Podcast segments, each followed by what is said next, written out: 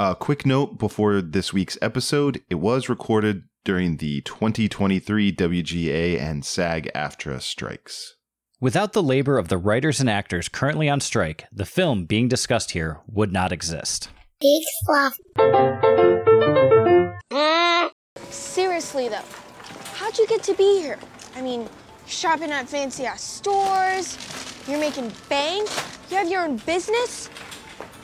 How'd you do it? Come on, tell me. Woman to woman. Being a pickpocket's fine and all, but I got real potential. I mean, how do I be like you?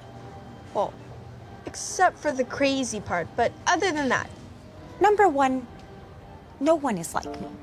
If you wanted to even come close, you would have to go to medical school, become a psychiatrist, work in an asylum, fall in love with your patient, break said patient out of said asylum, begin a life of crime, jump into a vat of chemicals to prove yourself to a madman, get arrested by the Batman, go back to jail, get out of jail with a bomb in your neck, save the world, go back to jail and break out of jail before breaking up with the aforementioned madman and going out on your own.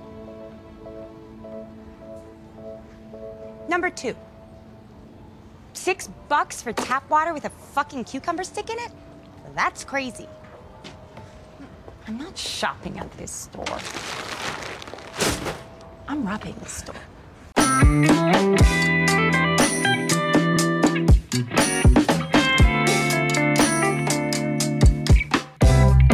Hey, everybody, I'm Joel Murphy, And I'm Andy McIntyre. and this is Silver Linings Playback, the podcast where we watch maligned movies and we find their silver linings.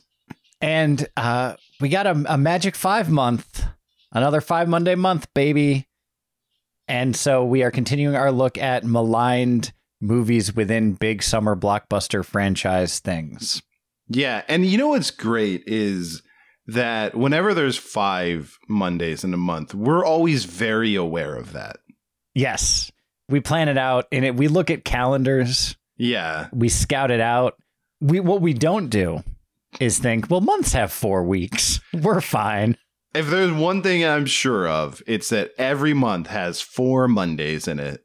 Yes, that's if there's one thing I know in my deep in my soul is that Mondays only happen four times a month. Because I think the worst thing, and thank God this has never happened, would be say we had a month, we had a really good theme, we looked at it, maybe we were even so prepared that we were like, you know what, we're going to tie these to movies that are currently in the movie theater. We don't normally do that, but like this theme lends itself to like, we can kind of have a natural tie in to these are are films that have a relationship to things that are either have just come out or are coming out now or whatever and it would be very carefully planned and thought out and then maybe we would feel so good about it we would already be recording the following month because we're like well that month's done just Yeah, done and dusted, baby. done and done in the so, can. so then we record the following month's first episode and then go wait a second And then just happen to glance at a calendar and say, "Hey, you know how mo- some month, most months, all months have four Mondays? yeah Not July 2023." hypothetically if that had happened But what we did yeah as you can see from the movie that we chose this month, is that it is very carefully tied into uh, another chapter in this particular cinematic universe series, whatever you want to call it. Yeah, I mean, I think that this this honestly is like uh, it's it works on multiple levels. That's how well thought out and prepared and ahead of time we thought of of doing Birds of Prey is the film that we're doing. I don't think we've said that yet, but we we got a couple things happening here. One, you just had a Flash movie come out, which is part of the DCEU, which is what this is part of.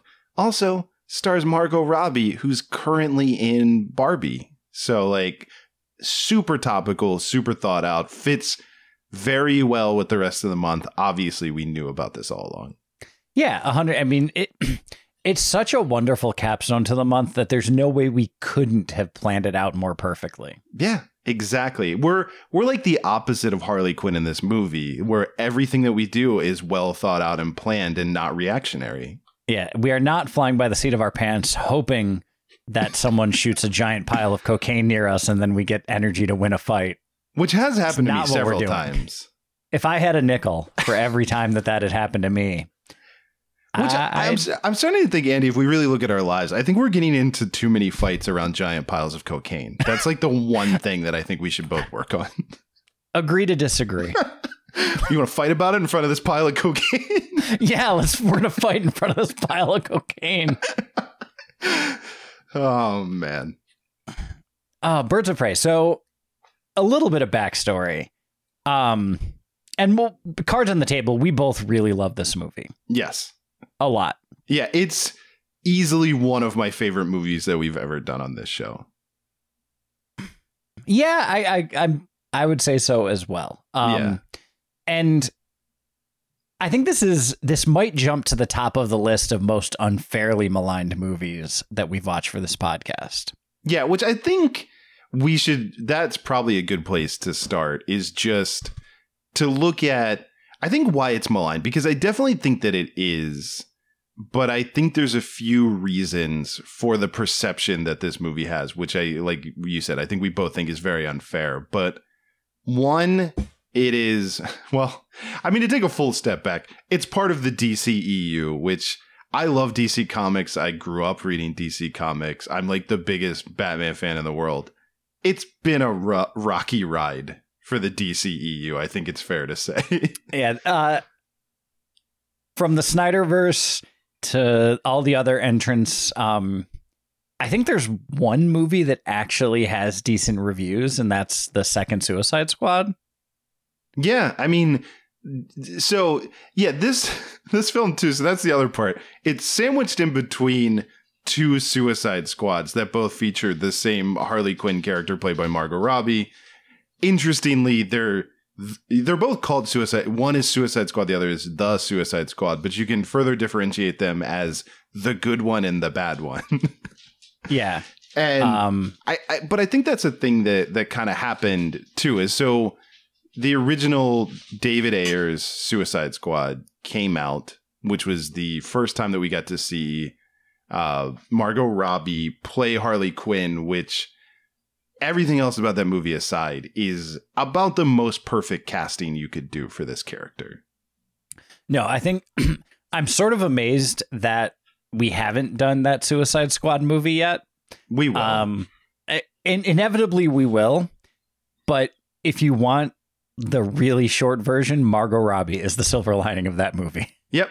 Yeah, she is. And uh I this movie clearly realized that and I think went to set that right and to give her her own standalone film. Which But- I, I think it's before we continue. The full title of this movie is Birds of Prey: The Fantabulous Emancipation of One Harley Quinn. Yes. Although I think technically technically that was the theatrical release title and when this movie did not do as well as they had hoped uh, at the box office, it, I think it is now officially shortened to just Birds of Prey. Although if you watch the movie, it still says the full title. Yeah. But I think But- canonically, Max, who is a fan of taking pre-existing names and shortening them, I think that's predominantly been their business model thus far. Yeah, that's why uh, you know there's the uh, Lord of the Rings prequels, The Hob. Yeah, the Hob. Who doesn't love the Hob? Uh, Love The Hob. when you can see it, they're pre- they're preemptively doing it. They they recently made a film that was the Flashpoint paradox, just called it the Flash, just just truncating that. and uh, then there's the you know the 1960s classic caper flick. It's a Mad World. yeah, that one's not as short as some of the other ones, but it is short. And it because the you know the original release title was "It's a Mad, Mad, Mad, Mad, Mad World." Yeah, It's just a Mad World now. It's not Yeah. nearly as mad. but speaking of Mad World, Harley Quinn. Look at that segue, folks. That's the type of laser focus you get on SLP. So I, I, but yeah, I think a couple of notes that are important is so one, people did not enjoy. I think it's safe to say the first Suicide Squad film, the David Ayers one, and Right. It didn't do well. And I think that baggage clearly carried over into this film. And I think by the time this came out, there was a general mistrust of the quality of DCEU films. And I think people had a kind of standoffish approach. And then the other big thing that I think is important to note when contextualizing this film is it came out in March of 2020. And I know that because for a long time I held on to this as the last film I saw in movie theaters for something like 2 years. Oh man, yeah. I I remember I remember that as well. Uh it was uh what a time. So I think What that is time. important to note is that this came out. Uh, hopefully, if you're listening to this in the future and you're like, what date is that? That was uh, when the world fell apart for multiple years. Yeah. And everyone stopped famously going to places, particularly movie theaters. But good thing they've started going back. Oh, yeah, because it's over, baby. Yeah. Um but yeah, so this was I had to have been the last movie I saw in theaters for a very long time. Uh the next the second the first movie I saw when things came back, Fast 9. I think that is true for me as well, if I remember correctly. That that feels like my return to cinemas. uh, but yeah, so there was a long gap there. Yeah. There was there was a, there was a little a little little space. So I I think all of those things factor in, and then probably the most unfair thing to this movie, and I I think there's a lot of reasons that you could look at it why it happened is I don't think this film got the benefit of the doubt coming off of the David Ayer film, and then when James Gunn, who kind of had this proven history of making the Guardians films, came to DC, which is its own fascinating story. Uh, I think people did give him the benefit of the doubt. So I think a lot of people didn't watch this or overlooked this and then went and watched The Suicide Squad, which, to be clear, I love that movie. It's very good. Yeah, and but here's the thing though. It definitely speaks to how good casting and how good Margot Robbie is at playing this character that she was a part of both suicide. She's like the one real through line with both of the Suicide Squad movies. Right. Yes. Well, Rick Flag is Rick Flag is the other, but Yeah. I'm trying to think. And I think those are. Amanda. Waller. The, well, you gotta have the wall. I mean, the wall puts the wall. together Need the the, wall. Suicide Squad. Um, so yeah, And Captain Boomerang is in both, but he's part of the initial like slaughtering of the yes. second one. So he's He in it for he's- very he's barely a cameo. But uh, it's it's safe to And say it's the that best Jai Courtney movie. by a, by a mile. He's not a good actor. Uh, Um, but yeah, I mean, it's yeah, like the Suicide Squad in the comics is Harley Quinn has long been a uh, a featured and prominent member, a cornerstone member since Yeah. her debut. Well, because the Suicide Squad, when did that start as a comic? Did that start post Harley Quinn or?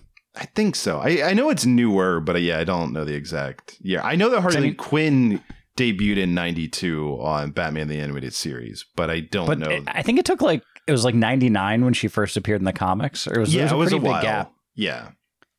Uh, Although- she's great. Although, fun fact, I mean, this is not fun, but this is nerdy, but I get to say it. I actually do have the first time Harley Quinn appeared in a comic, which was in like 92 or 93, because they did a tie in to uh, the Batman, the animated series, which was called the Batman Adventures. And she appeared in that comic. And I have that and it's probably the only comic book I own that's actually worth money because I happened to hold on to it from when I was a kid, and miraculously, it's not in bad shape. nice. Although, I mean, I say that, but like, I I was a nerd that put my comics that I liked in protective cases even as a kid. Oh yeah, I've I've plenty of mylar bags full of of comics. so yeah, I, I sitting, do actually. sitting in the attic at my parents' house. But yeah, so that was technically the first appearance of hers, but the, before she showed up in the like sort of proper because that was was not. Yeah, it was not canon. It was a lot of because I remember those comics as well. A lot of them were just comic stripped out episodes of the show, Uh, ish, and a lot yeah, of there's yeah. a lot of original stories too. But yeah, it was kind of a mix, but yeah, it, it was. I mean, I liked it because it had the same animation style as the show, but uh, yeah, I don't know that it was a great comic series overall. Yeah. Um, But yeah, that, like Marvel did the same thing with because there was an X Men comic book that was like the TV show X Men that was completely separate, but that was almost all just drawn, just comic books of the episodes. And weirdly, most of the comics uh, issues just involve Wolverine lying in bed staring at a picture frame. That Yeah, was like ninety percent of them. Every third panel. Yeah. Which, look, Ryan Reynolds, if you're listening, and we know that you are, you got to put Hugh Jackman in a bed looking at a picture frame in the new Deadpool of Famke film. Janssen. yeah, and it has to be a picture of Famke Janssen. Ah, you know who I'm saying. Yeah. Famke Janssen. Dum, dum, dum, dum. Dum, bum. But yeah, Well, it would be funnier if like he just had pictures of all of the actresses. That it's like he's like one hand is Famke Janssen, the other hand is Sophie Turner, and he just keeps looking back and forth. or it- I mean, what I feel like they're they're going to do, and you can put this down as an official prediction, is it'll be a photo of Ryan Reynolds that he's looking at. That that might that might be the thing. hmm Either Deadpool or actor Ryan Reynolds, who is a character in the Deadpool films. I think it's I think it'll be actor Ryan Reynolds. Yeah, which would be funnier, I think. yeah, yeah. That's that's the funnier joke. Um. Anyways, Harley Quinn, Birds Uh, of Prey. All right, so I, I don't know where you want to go with this because, Well, uh, like I said, so right. that, that those are I think the external reasons why there's a negative perception around this film. There's there's one other one. Well, yeah, Sexism. yes, yeah, That's the other one, right? yeah. Um, which we talked I about think- the chronological reasons that this movie has some bad blood associated with it. Uh, but the other one is it, it's it's it's sexism, for Yes. lack of a better word. Yeah, and I think that applies in a, a variety of ways because one, I think while there are other reasons that James Gunn, I think people trusted him. I think the fact is people did not trust Cathy Yan and did not give her a benefit of the doubt on No. this film. And two, I mean, there is unfortunately in comic book movies, like in Star Wars movies, like in video games, like in so many facets of our society, a, a group of, of men that when films are about women or you know feature a prominently female cast like this that they'll just reactionary like you know firebomb the reviews. They'll tank it. They'll hate it before they see it. They'll complain. They'll they'll be very angry that a movie like this exists. Like it, its existence will infuriate them. Yeah. How dare you get girls in my Ghostbusters? Which again is, you know, I mean, all of these characters exist in the comics and have, you know, good histories in the comics and it's have had great stories and particularly Gail Simone has done really great things with all of these characters, like with the Birds of Prey, with Harley Quinn, all of that. And there's fantastic stories, but yeah, there there are people that they just want Zack Snyder to, to make movies with men in them. Dude, it is one of the things that I'll I don't think I'll ever understand is the absolute passion of Zack Snyder's fans. Which is weird because you can go back and listen. We we've done a lot of the Snyder We've done films, a lot of almost all the Snyderverse movies. and uh, the conclusion that we came to is that Zack Snyder seems like a lovely human being, and, and great, great person, genuinely good dude. And his films, I mean, they're their own thing, but they're a mixed bag that uh, at least usually worth. Like they're not boring. I think I'll say. No, Like, I've never been bored watching. Mm, I was pretty bored watching Man of Steel. I hate that movie. Man of Steel's yeah, not great, but I, I, I, that's that would that is close to a bottom fiver for me for the movies we've done for this podcast. yeah, Uh, one- we've watched some rough. real stinkers, but I dislike that movie intensely. It's still no Caddyshack 2, which I would have loved to see the Snyder cut of Caddyshack Release the Snyder cut of Caddyshack 2, please. 2. It's just golf Please. swings that take 25 minutes to complete. Oh God. Um. Anyways, uh, but yeah, like this movie had a built-in number of people, at least from like a fan point of view. We're going to review bomb it. Just the fact that it was a female lead, a mostly female supporting cast as far as like the other heroes, a female director, yeah, it, like there were people that were going to hate this movie sight unseen Yep, and probably reviewed it sight unseen. I'm sure. Um, and you know, screw those people. Those people are not people we like to associate with. No, We will decry them for being the bigoted idiots that they are. I don't like them sight unseen. Yeah, and I don't want to see them. Yeah, I don't. Not, I don't want to see them at all. No. I, I'd, I'd rather they didn't exist, much like they would rather these movies not exist. Yep. Um, but no, it's it's it's really obvious that uh, sexism played a role in why this movie isn't well reviewed.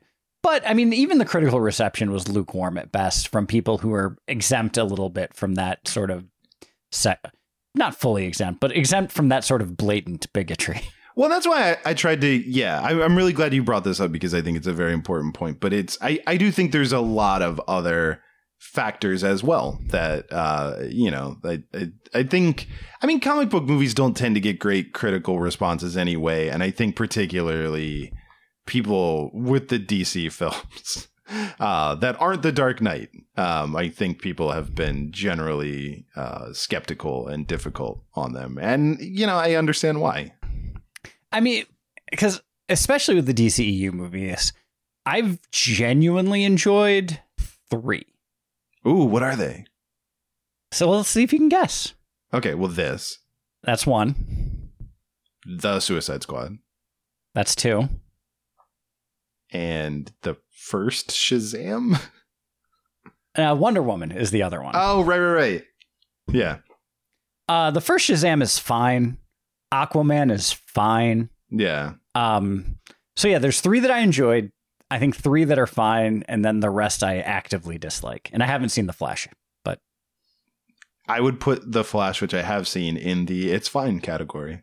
nice. Yeah, I kind of figured as much. I, and Um, look for that if I had to guess in January of 2024. um, oh, Shazam! Fury of the Gods was fine. I Yeah. put that also as fine. yeah, the Shazam movies, yeah, they're all right. But yeah, They're no, you're right. Wonder Woman is the other. I would agree with those three. I, Those I- I think those three are the three that are actually. Um, although I will say about Wonder Woman, um, when I've tried to watch it again, I haven't enjoyed it as much. Yeah, I think it's the uh the ending where she fights an old British man is a weird choice. Yes, David Thewlis. I mean, and I get with what they were doing, and I really like David Thewlis as an actor. I think he is very talented. Um, just no menace whatsoever. Yeah. or not not the menace they were hoping to get. Like he's he can play a very different type of menacing character to good effect, but not a the type of menace they were. Yeah, not not the Ares, the god of war. yeah, it, he needed to morph into something, you know, Dwayne the Rock Johnson. Yeah, Edge, Yeah, exactly. who is playing the god of war in the new Percy Jackson series. Stay That's tuned awesome. for next month. Yeah. He's or if you if you can't wait that long, you can go listen to our money plane episode, Yeah, which is also Edge. which is also in one of my top. Of, that's in the top at least twenty of films that we've done. This money plane. That's a weird way to pronounce favorite, but okay.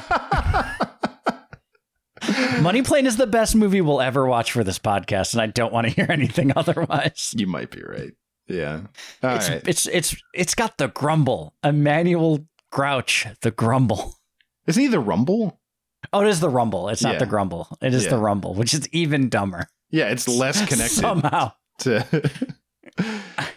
yeah. All right. So Uh, laser focused as always. No, um, but so I think we'd be remiss in our duties because this isn't a perfect film. Birds of Prey: The Fantabulous Emancipation of One Harley Quinn uh, is not a perfect film, so I think we should talk about maybe some of the ways to malign this that have merit. Its attachment to Jared Leto.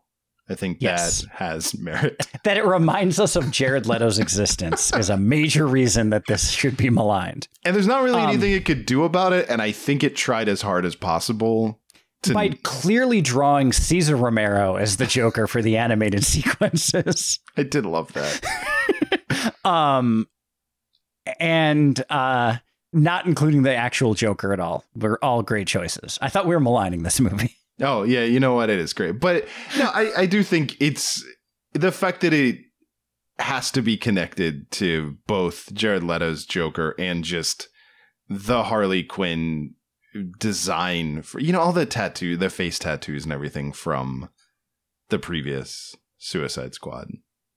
Yeah. Um I've never let me I was going to make a statement and I want to I want to qualify it first. I've never seen anyone not of Maori descent with a face tattoo where I've been like, yeah, that's a good look. That's that sounds right. yeah. Cuz I was like, no, it's like no, there've been some Maori people that are like just super badass looking with their facial tattoos. Um Well, and those are well thought Cultural out and well thought cultural out and, significant and not uh Post Malone, yeah. yes. not Okay. a juggalo. All right. I don't know. Was there other things that you wanted to bring up? Um, I think I want to put this in the liminal space. The next thing I want to say. So if there's anything else you want to malign, No, I love this movie. okay, great. um, no, so I think, I think this helps to explain. I think why it maybe didn't get the best reviews, but this is really one of the more ambitious superhero movies in the recent era of superhero movies. Which is what I think I love about it though, because it was really hitting me. I've always liked this movie, but rewatching it again, I think it ages even better because I think the more superhero movies that we get, the more I appreciate any of them that are ambitious. Yeah, uh, like you want to talk about safe plays. Uh there is nothing safer than a superhero movie right now. Um that they're we're probably getting close to the point of full on audience fatigue of them. But I definitely think I would never count Marvel out, but they they seem on the ropes at the yeah, moment. they they are they are grasping at straws yeah. at this moment. Uh but the trailers for the Marvels look great, so I'm They excited do. for that one. It does. I'm, look I'm excited fun. for that movie uh, a lot. Um, but but yeah, like this movie, it takes some big swings in that there is one scene in the entire movie where someone actually uses superpowers.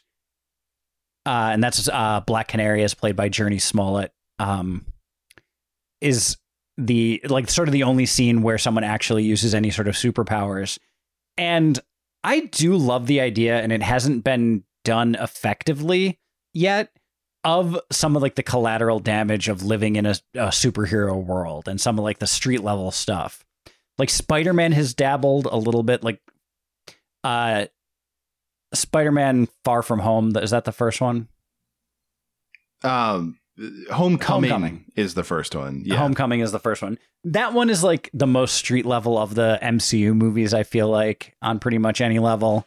Um But I, I think I also, I mean, this film takes place in the Batman universe. All these characters came out of Batman comics. Batman. So, I mean, Batman is the most street level of superhero. He doesn't have powers. Most of his villains, well, maybe not even most, but a lot of his villains don't have powers. So, like, I think it's more typical of Batman to have the surrounding cast also not have powers. but powers. even still, like there isn't like no one's using like fancy gadgets, which I would say count as much as powers as anything in the Batman universe.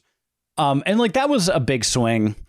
Uh, There's no giant least- sky beam at the There's end. There's no giant sky beam at the end. There's and even the army of anonymous goons is actually played by humans and not CGI. Well, and I think one of the other things that I, I really do love about this movie and I miss and I wish that more people would get back to is I think with Marvel, and I understand the reasons for it, is because you constantly have to be going bigger and and crazier. But to your, you kind of mentioned again that like Homecoming kind of stands out, but in general, most Marvel movies tend to be about a threat to all of humanity. That Some level of existential threat, yes. and you know, it's funny because you go back and you watch like the 1989 Batman, and it's you know the Joker is gonna kill the people gathered at a centennial, you know, event in Gotham. Like th- th- that's you know, it's it's a much smaller scale deal, but so I think I appreciated that the actual stakes of this movie are just there's a diamond that people want, and also a lot of people are angry at Harley Quinn. because she wasn't the best of people. Well, and I- Justifiably angry, and I think she's very clear about that. well, and I think that well, okay, are we? Can we pivot, or are we still in the liminal Um, space? I mean, I think I think we've all, for all intents and purposes, pivoted. So Yeah. let's say we're full on silver lining this delightful film. because I, I do want to say that the I really do to your point about it being ambitious. I think the structure is ambitious, but I think what I love about this movie is how it I think successfully captures what it's like to have a film starring and narrated by Harley Quinn. That there's animated sequences that there's a bit of an unreliable narrator and sort of a distracted narrator. I like that quality that she tells things out of order or has to go back and be like, wait, hold on. And that so much of the plot is she's a character who doesn't think anything through and is reactionary. So everything she does is just in that exact moment. And everything that happens in the film comes out of you know, it's like if you give a mouse a cookie, this happens, so then this happens, so then this happens. And it's all essentially it's a movie about Harley Quinn breaks up with the Joker, gets drunk, is hungover, wants to eat an egg sandwich. Right. Um uh no this movie um one of a, a trope in general that I tend to dislike in movies is the unreliable narrator just cuz I think that there's something about like the visual image and then you find out that all the things you just watched were fake and you're just like It What? feels cheating. it feels cheating. Yeah. That's not the case in this movie. Uh, I think because you established that Harley Quinn is very in the moment and does not think through the consequences of her actions, uh, goes through and does all these things. And it's like, oh, wait, I forgot about this. And oh, wait, I forgot about that. Uh, and one of the points that uh, is sort of a fan theory is that one of the better sequences in the movie is when she raids the police station to get Cassandra Cain, who we heard in the opening clip and she fires essentially confetti balls at all of the cops. And the fan theory is that she was just straight up murdering them, and that's how she's choosing to remember it so she can sleep at night. Yeah. Which I and the think is a- is just gushing blood. which I think is a fun fan theory that it's like, you know, I I don't know that I buy it, but I like it. Like I get why people Uh, yeah, I'm not saying it, it should be canon, but like if that was Cathy Yan's intent, that wouldn't surprise me either. Yeah, but no, I, I think it's fun because yeah, I, it's not unreliable in like the traditional sense that we think of it, where she's. I don't get the sense that she's ever lying to us. It's just that because she's so stream of consciousness and so in the moment that she's having trouble telling us a linear story and getting us all the information that we need when we need it. Right. Uh yeah, and like even like just the fact that the essentially one of the opening shots of the movie is her saying, I'm gonna start at the beginning. And then it shows an animated sperm going into an egg. Yes, it's great. It's awesome. Yeah, Uh and then, you know, she does a quick history of like her actual uh upbringing and everything, and who knows how true that is, and uh et cetera, et cetera. well, and again, it's it's it's an animated sequence, which to your point, I think helps because it's not a a visual image like a live action image, so it's easier to accept that she might be exaggerating, and also, it's like. I feel there's a truth in there, but she's saying that her dad traded her for a pack of cigarettes. Like, you know, obviously that's, you know, not literal, I, I wouldn't think, but it's sort of her impression of what happened to her, or her Right. version of this story. Yeah, and um Yeah, and then it goes through and I don't know, I feel like you know, we've been talking for a good while and we could talk about how great Margot Robbie is and how great Harley Quinn is as a character. But I feel like we should talk about the supporting cast in this movie. Yeah, because those are givens. I think people people know how great Margot Robbie is, and people know how great Harley Quinn is. She's both of them have had meteoric rises to success since their debuts. Um, the face that launched a thousand Halloween costumes. yes, Uh, but yeah, um, that's why people can't see it. But Andy right now is wearing a Daddy's Little Monster T-shirt for this recording. I mean, that's every recording, so it's Yeah. not special, but it, it just happens to fit this time. It timed out this time. Yeah. Uh, and Joel is wearing the tiniest Daisy Dukes. Again, unrelated to this recording. It's just very hot in LA right now. Yeah, what are you gonna do? Um, I don't know. I want to start with Rosie Perez, Yeah, let's start with Rosie Perez. dude. Rosie Perez rules. Ro- She is awesome. I love her, and she's great in this. She has been value added to every movie I have ever seen her in my entire life. And I love Rosie Perez so much. And I was so excited to see her in this because it's a Yeah. great use of her. Uh, a movie that we'll never do for this podcast. White Men Can't Jump. The Jeopardy sequence is one of the best bits of comedy ever put on screen. Yeah, I also I I love that movie I love that movie. So much. And maybe we'll get to talk about it more when we inevitably have to talk about the remake of White Man Can't Jump, which I have not seen. No, neither have I. Um, but two words that I think summarize how awesome she is in that movie: Mausuvius. Yeah. Which is my look, because we're never going to get to talk about that movie. I will say, as both a huge fan of that movie and a huge fan of the television show Jeopardy, which I have watched for a long time now, those judges would never accept that answer. Never once. Least realistic part of White Man that Can't entire Jump. movie. Yeah. Um, no. Uh, but no, she she is like she plays. Uh, is it Renee Montoya? Is that the character? yes. Uh, and there's a big controversy with casting Rosie Perez, who is a middle aged woman. Uh, you know, and those can't work in Hollywood. Well, and she is older than the character. and she's is older. Than the character in the comic is portrayed. is yeah. yeah is normally portrayed as someone who's younger, but man, does she just like when she quits the force in like the ending montage? She smacks the papers. just smacks the papers, throws up the middle finger, and walks out, and it's just like She also no notes. It's it's worth noting too that she this character, her portrayal of this character is the first uh gay character in any Marvel or DC film.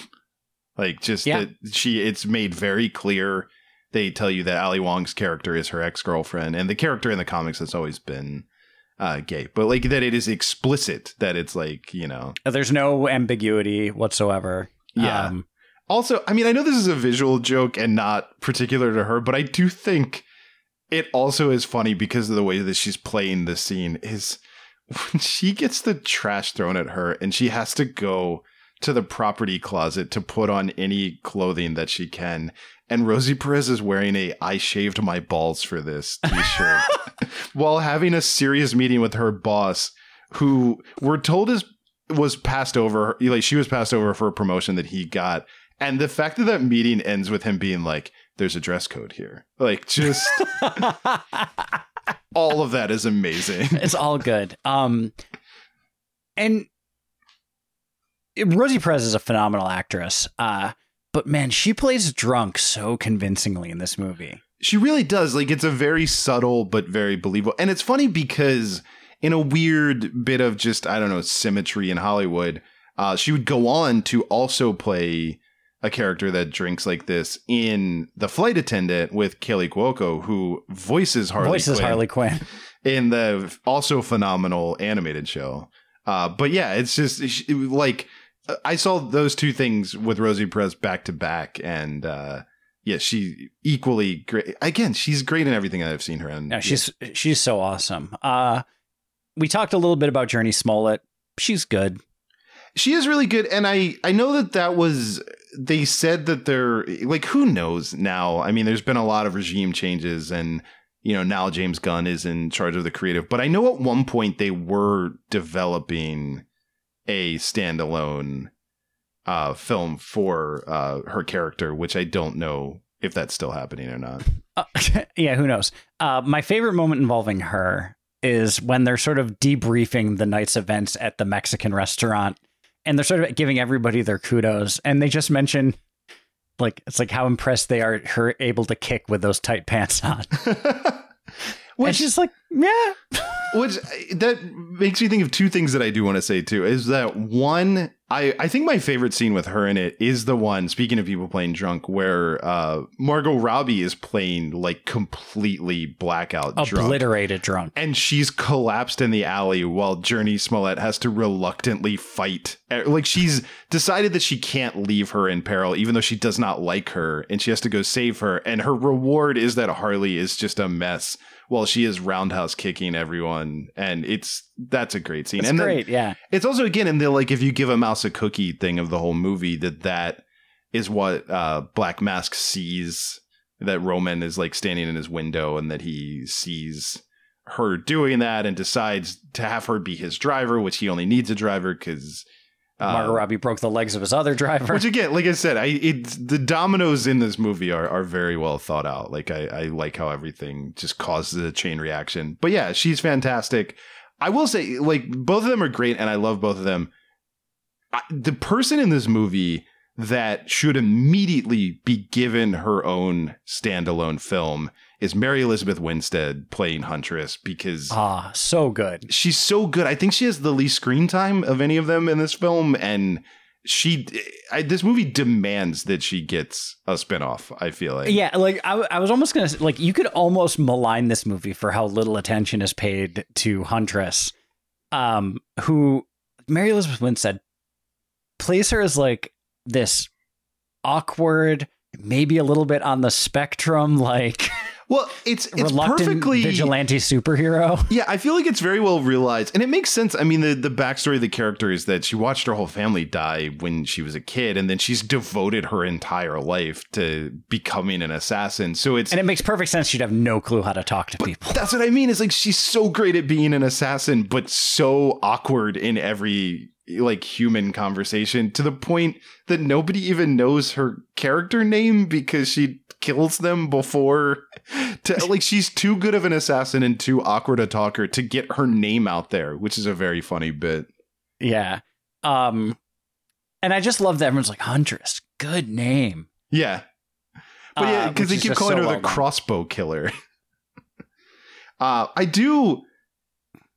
Ewan McGregor is making choices in this film that are so funny to me and so great. And I I think that he might be probably my favorite, but definitely I think the most memorable villain in the DCEU of just he's so petulant and so just ridiculous and I love every choice that he makes that don't even have anything to do with being a villain. There's a scene where uh Jurnee Smollett where Canary like has to show up because she's going to be his driver and he's just explaining the art to her in his office and he's so smarmy and so douchey and like is clearly just has stolen all of this art and just you know like because he's rich and he's just bought it and has disdain for it and the you know the cultures that he got it from and just wants it because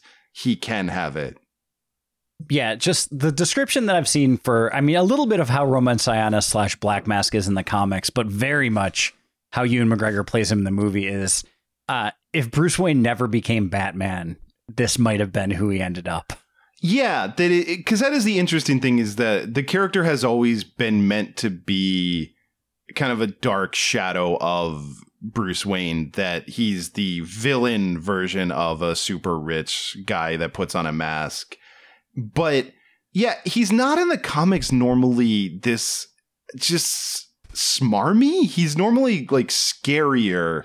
But yeah, it, it's a very fantastic choice, I think, and and the way that he plays him and just I don't and know. it's it's it's just this subtle sociopathy that like uh in the scene where he's having uh Mr. Zsasz deface a, a bunch of his enemies and he decides to save the the wife yeah, yeah. and and then changes his mind because she blows a snot bubble in her bu- blubbering to ask for forgiveness. Yes. What? And again, just his utter petulance of you know wh- why wh- there's a crossbow killer. Why don't I know about the crossbow killer? Why don't I? Why doesn't the crossbow killer work for me? You know, I want the Right. crossbow killer. Like, just it's very. I want an Oompa Loompa, Daddy. Like he's he has that energy. I want a goose that lays gold eggs for Easter. yes, I want a crossbow killer, Daddy.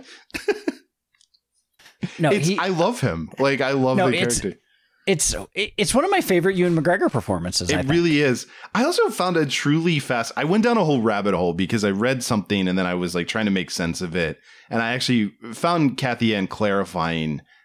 But essentially, there was a slightly different ending that they just ended up ADRing it to change. But I guess the original revelation was that the diamond that everyone is trying to get instead of containing these like bank account codes actually had i guess information leading to or pictures of or something. It was a statue of david but with his face that he had had made. And and i guess that that just didn't test well. And she even talked about it where she was like yeah i mean like once we showed it to audiences we all agreed that it the joke wasn't really working. So we just did adr to change it to just be money but like I just find that very funny that there was, I guess, a version of this where what he actually had done was he commissioned a marble statue of himself to look like David, which I kind of love and wish. Had I do stayed- love. I, I mean, I think ultimately for the movie, it's a better choice of what they went with. But so Yeah. funny. I think it probably takes momentum away from the ending to just, you know, you want. Again, they they need the money to set up the Birds of Prey operation. You're trying to get out of there. I get why it, it's streamlined, but I think that is a kill your darlings, where it's like that that is a good joke, and they should all be happy with that joke. Um, and the soundtrack slaps for this movie. I man, I remember when I saw this that I played this soundtrack for months, like afterwards. Again, because we were all going insane and we were inside and had nothing to do, but also because it is that good. It's Yeah. it's a Now, I, fantastic. now I have th- this indelible image of my head and uh, of you in the booty shorts that you're wearing, just cranking uh, "Woman" by Kesha. I mean, it's not inaccurate. no, uh yeah i so many good songs. The i do love the cover of uh black betty that's in here with the with in the aforementioned cocaine scene. Like yeah all the music's good. Also just kind of tied to that as a general blanket note and i i think it's something where because all these films in the dc eu were all tied to snyder that a lot of them kind of have the snyder look of oversaturated however he does it and this I think was the first film to really break away in a significant way where it's just doing its own thing. But it's I love the color palette in this movie. I love yeah, how vibrant everything looks. Also, every outfit that Harley Quinn wears is iconic and great. The Elton Yeah. John jacket at the end, I think, might be my favorite, but everything she wears is so good. Yeah. Uh, so yeah, for oh, go ahead. I was just gonna say to before I lose this thought too. I don't know if it's a like was done on purpose as an Easter egg or not, but this and I Tonya are both films where she roller skates while or she skates while uh, Barracuda plays. It's a fun fact. I mean, if that's not a note to end this on, I don't know what else is. Go see this movie, folks. If you haven't, watch it. Are we ending? I want to keep talking about know. it. I, I don't know. I, I, have a hundred more thoughts. because we haven't We- even talked about the fact that there's a fantastic Easter egg in this movie if you haven't seen it, where so the um the character of Harley Quinn was created by Paul Dini. Uh, and Bruce Timm did the artwork, obviously, for Batman the Animated Series. He based it on Arlene Sorkin, who is a friend of his who acted in Days of Our Lives, because when he was writing the show, she was on Days of Our Lives and she was dressed like a court jester for a scene. That scene is on the television in Renee Montoya's uh, apartment when she gets the text from Black Canary. And that, my friends, is how you do an Easter egg. I, which I just like. I do. I know you're trying to get out of here, and uh, we will wrap it up. But I, I just, I think that that's another important thing to mention is the people who made this love this character and this world, and there's so many little details like that, and like little things. I mean, the the hyenas. I know they wanted two hyenas, but apparently that was too expensive. But like the hyena, the the beaver, the just like there's a lot of little touches and references to things from the comics that No, and and this was made with like people that loved and cared about the comics. You cannot say that about every comic book movie for sure. No, and it's it's good. It's if you never watched it, which I understand why you didn't watch it. I again, we don't do this very often. Watch this movie. Go Watch watch, this this, movie. movie. And Like for the second time this year after Temple of Doom, watch this movie. those are the two. You don't need to watch anything else we've talked about except this and Temple of Doom, but that'd be a hell of a double feature. Oh, good double feature. And uh, you know, uh, just in case you guys are wondering, this is it's still July. It's still July. Silver Linings Playback is a production of HoboTrashCan.com. If you enjoyed the show, please rate or review it on Apple Podcasts. Hear more great shows on the Peak Sloth Podcast Network, like this one. This is Philip, and Katie. And Bridget, and we're three friends who like movies. especially movies of yore when we were small and everything seemed awesome. Now we're revisiting these bright, shining beacons of our youth and figuring out if they are for real. So sit back and relax and revisit the best The worst. And everything in between from the 80s and 90s. and find out Is it for real?